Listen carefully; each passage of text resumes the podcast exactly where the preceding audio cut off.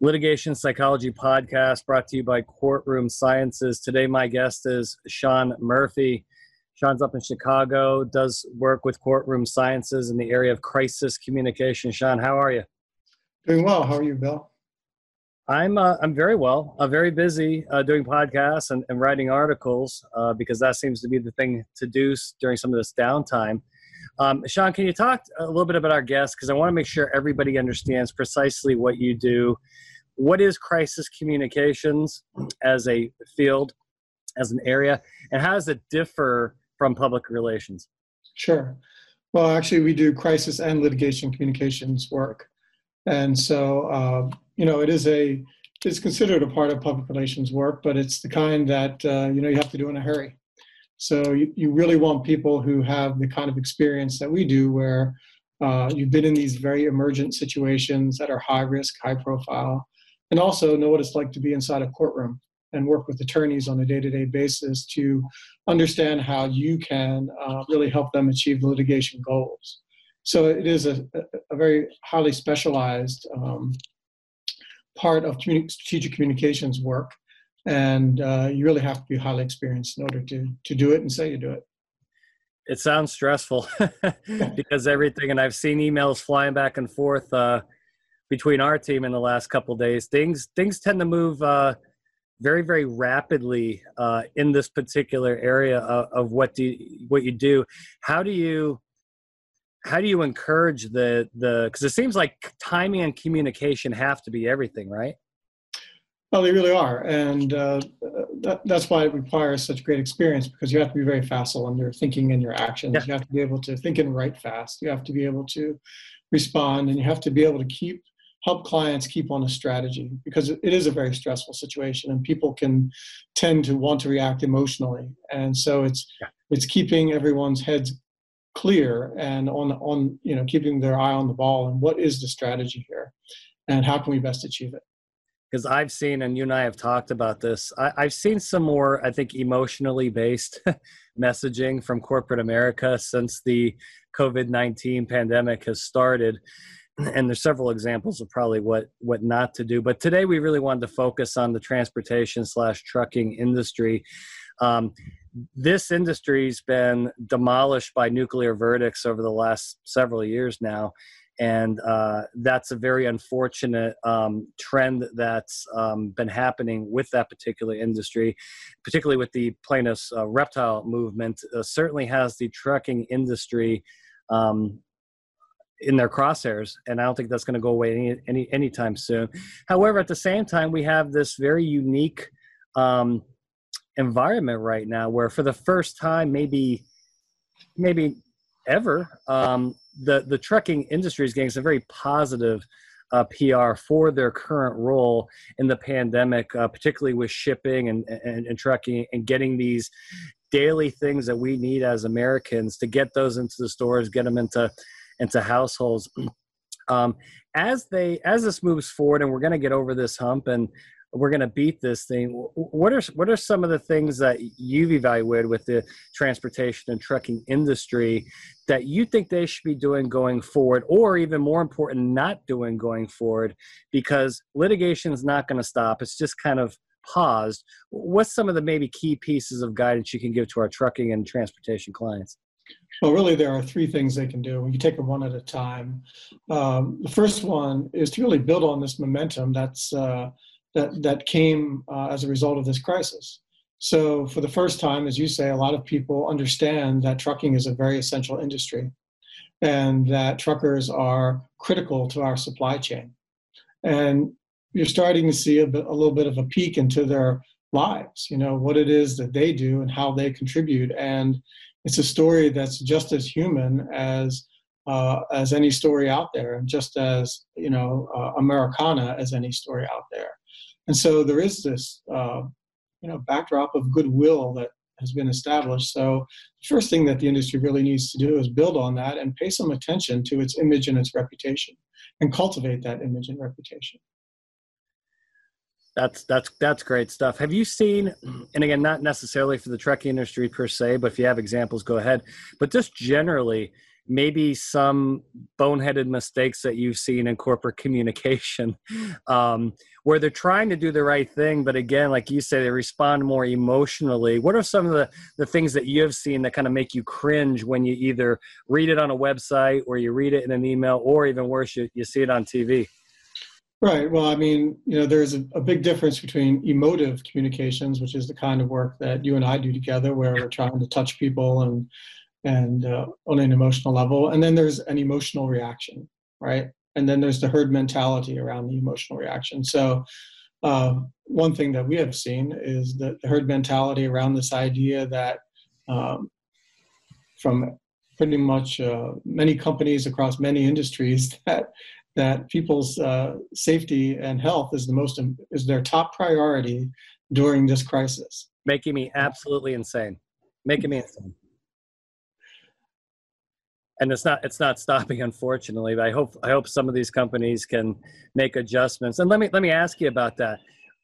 I'm assuming there are abilities. If companies do step on step in it early on um, they can make adjustments eh, with their messaging down the line correct sure and, and they should i mean that shows that they're learning and adapting to the crisis so it's also easier to forgive a mistake if you fix it and you get further from it and so I think that you, you have seen uh, lately companies that are becoming much more responsible in their communications and they're emphasizing the information that's important to their particular customer or consumer. Uh, but you do still have these mass emails that are going out there that uh, are making the same mistake over and again. And I think that you will see it in the courtroom down the line, and know, it might be helpful if people understood what that ultimate impact will be. Now, how about regarding rather than corporations talking to and communicating um, during this crisis with their their clients what, what about more internal communications within the company where, where do you see some of the the landmines or pitfalls there where you're trying to calm your own people down during this pandemic where you, you may put something in print or say something that maybe come back to haunt you well you know um, first of all, I think it's really important that leaders be communicating during this period and be in regular contact and uh, communication with their employees. If even just to touch base, you know, it's it's good. It signals that you're on top of the situation and also that you value them. And you don't have to have, you know, uh, earth-shattering news to stay in touch with people. Sometimes it's good to ask them how they're doing and listen to them. So you do see, I think, some of the smarter companies uh, um, surveying and stay in touch with people that way too. Uh, some of the mistakes that you see, I mean, people, it, it really does rely to, it really goes back to this emotional response thing. I mean, you and I have seen uh, drafts of things from people that, you know, uh, maybe invoke religion, maybe um, yeah. tell people to stay calm. It's all the things that ha- tend to have a divisive or opposite effect. Really, in this situation, clear information, factual information gets you the farthest with a demonstration of empathy and caring, uh, genuine empathy and caring, because we're all in this together. I mean, this is a moment where we should be pulling together and united, and any messaging around that, I think, is very powerful. And I think that the companies that you see doing the best are the ones that are taking this moment and using their resources to help others. Uh, so they're not sitting idle, they're acting. And I think that those are very powerful things that companies are doing. So, yeah. you know, kind of linking back to the trucking industry, um, there are lots of opportunities to tell the to create the narrative and tell the stories of what truckers are doing out there on the road, what they're seeing, because they're doing more than shipping, um, uh, you know, product around the country and supplies. Uh, there's lots of stories out there about truckers because they're out there day and night uh, helping people, saving people, transporting uh, pets, things like that. That no one ever hears uh, stories that no one ever hears that would really benefit the industry and its image and its reputation. So, how does the industry, specifically to trucking and transportation, mm-hmm. how do they get that message out there for the long term? Because I think for the short term, they're getting a lot of help from the White House, from from the media, a lot of good feel good stories, and the healthcare industry is kind of riding this wave too. But there's got to be more of a long term answer here because litigation is going to go on forever. What, what are some more of the long term strategies that you would recommend?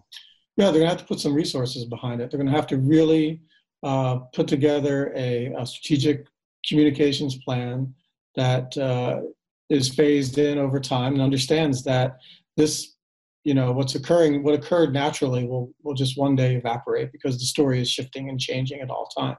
And you can't rely on it. And the idea of what we do in terms of strategic communications is that you know we create the kinds of programs that uh, advance these narratives and tell these stories in a very planned way.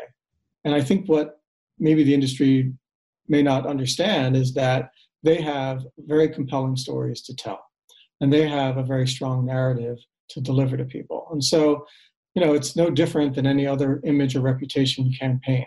I mean, think about it. The, it was maybe a couple decades ago, but the nuclear industry uh, positioned itself as clean energy at a yeah, time right. when, um, you know, the country uh, was having you know difficulties with oil and oil supplies and and you know wanting to do more for the environment. And so they found a way to position themselves as a responsible alternative. It's no different for the trucking industry. Much less complex i might add than the nuclear industry. Sean what what are your experiences uh, um, in crisis communication when you have an industry right? So you have the industry say like the trucking uh, industry but everybody underneath that umbrella there's a lot of vicious competition for for you know for dollars. So how do you so you have an industry that has this very positive pr going right now and then you have all these trucking companies and transportation companies that are doing everything they can to beat each other up to get business. This seems like that's a heck of a challenge here. Do you see some of this messaging more on the umbrella end of it, meaning more of an industry message? Or do you see some companies saying, hey, this trucking company is going to give this message and we're not going to pay attention to the other guys? Kind of, how do you see this playing out and what are your experiences? Well, I, mean, I, I think that the, first of all, there are leaders in this industry too. The, there are larger companies. I think that those that step forward and put together a narrative like this and promote a narrative like this that celebrates the industry and repositions it, um, they understand that a rising tide lifts all boats. And since they're the leader, they will benefit most from that kind of campaign. And even if their competition uh, has a fallout benefit, well, then so be it. But they would benefit the most. So that's usually how these kinds of things uh, start. That the top company or companies in the industry decide to do something about it to make a difference, and and that is uh, something that will benefit them the most because because they are the leader. Great stuff. Well, Sean, thank you so much for being on the podcast. I know that you've worked with a couple of my clients, uh, particularly one of a huge trucking client, and uh, I think they have you on speed dial on this point, which is hmm. probably a good thing. But I'll make sure to send uh, this podcast to all of our transportation and trucking uh, clients and uh, give them your contact information. So if they need help with their messaging, whether it be externally or internally, um, that, that we can get you on board as fast as possible. Well, no, we are out there helping a lot of uh, a couple of organ- a lot of organizations in this um, in this crisis with a, a, couple of different kinds of challenges. And uh, yes, obviously, um, this is what we do, and this is uh, where we thrive. So, uh, in terms of helping others, and so um, yeah, I hope so. Excellent work. We'll see you next time. Thank you. All right, thank you, Bill. Take care.